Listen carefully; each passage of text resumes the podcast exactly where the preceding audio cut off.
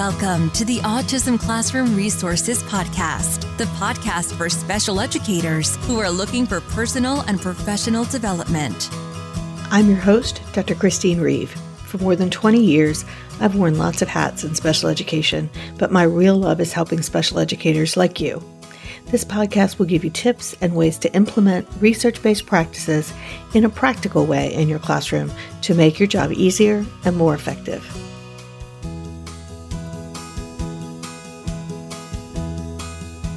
Welcome back to the podcast. I'm Chris Reeve and I'm your host. And in the many, many years I've been working in classrooms, the things that people tell me about visual schedules and autism never cease to amaze me. Just when I think I've heard and seen it all, something new comes along to surprise me. Some I might hear once or twice, but some myths I've heard repeatedly over the years, and that causes me to feel the need to set the record straight. And let me start by saying that I'm a little biased. I've seen what visual schedules and other visual supports can do for individuals with autism when they're used correctly. And I also firmly believe that we all use visual supports. Some people just don't recognize that it's what we're doing. So I'll talk a little bit more about that later. So, who needs to hear about this? If you're a teacher who uses visual schedules in your classroom, awesome. And you might be wondering whether this podcast is relevant to you. But you might find that there are some implicit biases about the way that we use schedules so that maybe they aren't always as effective as they could be. Or if you don't use visual schedules for your students with autism, then this episode might give you some reasons why it's worth trying.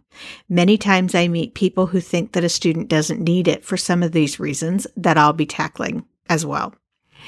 And if you're a consultant, coach, support staff, mentor, or any of those people who try to help others who are working with individuals on the spectrum, then these Mythbusters might be helpful for you. It might help you to understand what they believe that's stopping them or they could help you figure out how you can help them see how visual schedules could help their students with autism. So, with all of that said, I've got a free set of visual cards for a leisure schedule for you in the resource library. And there are tons of visual supports in my store to make it easy to implement visual schedules in the classroom. And you'll find all of that in the post at autismclassroomresources.com slash episode 74. And I'll make sure that's in the show notes as well. So, let's get started.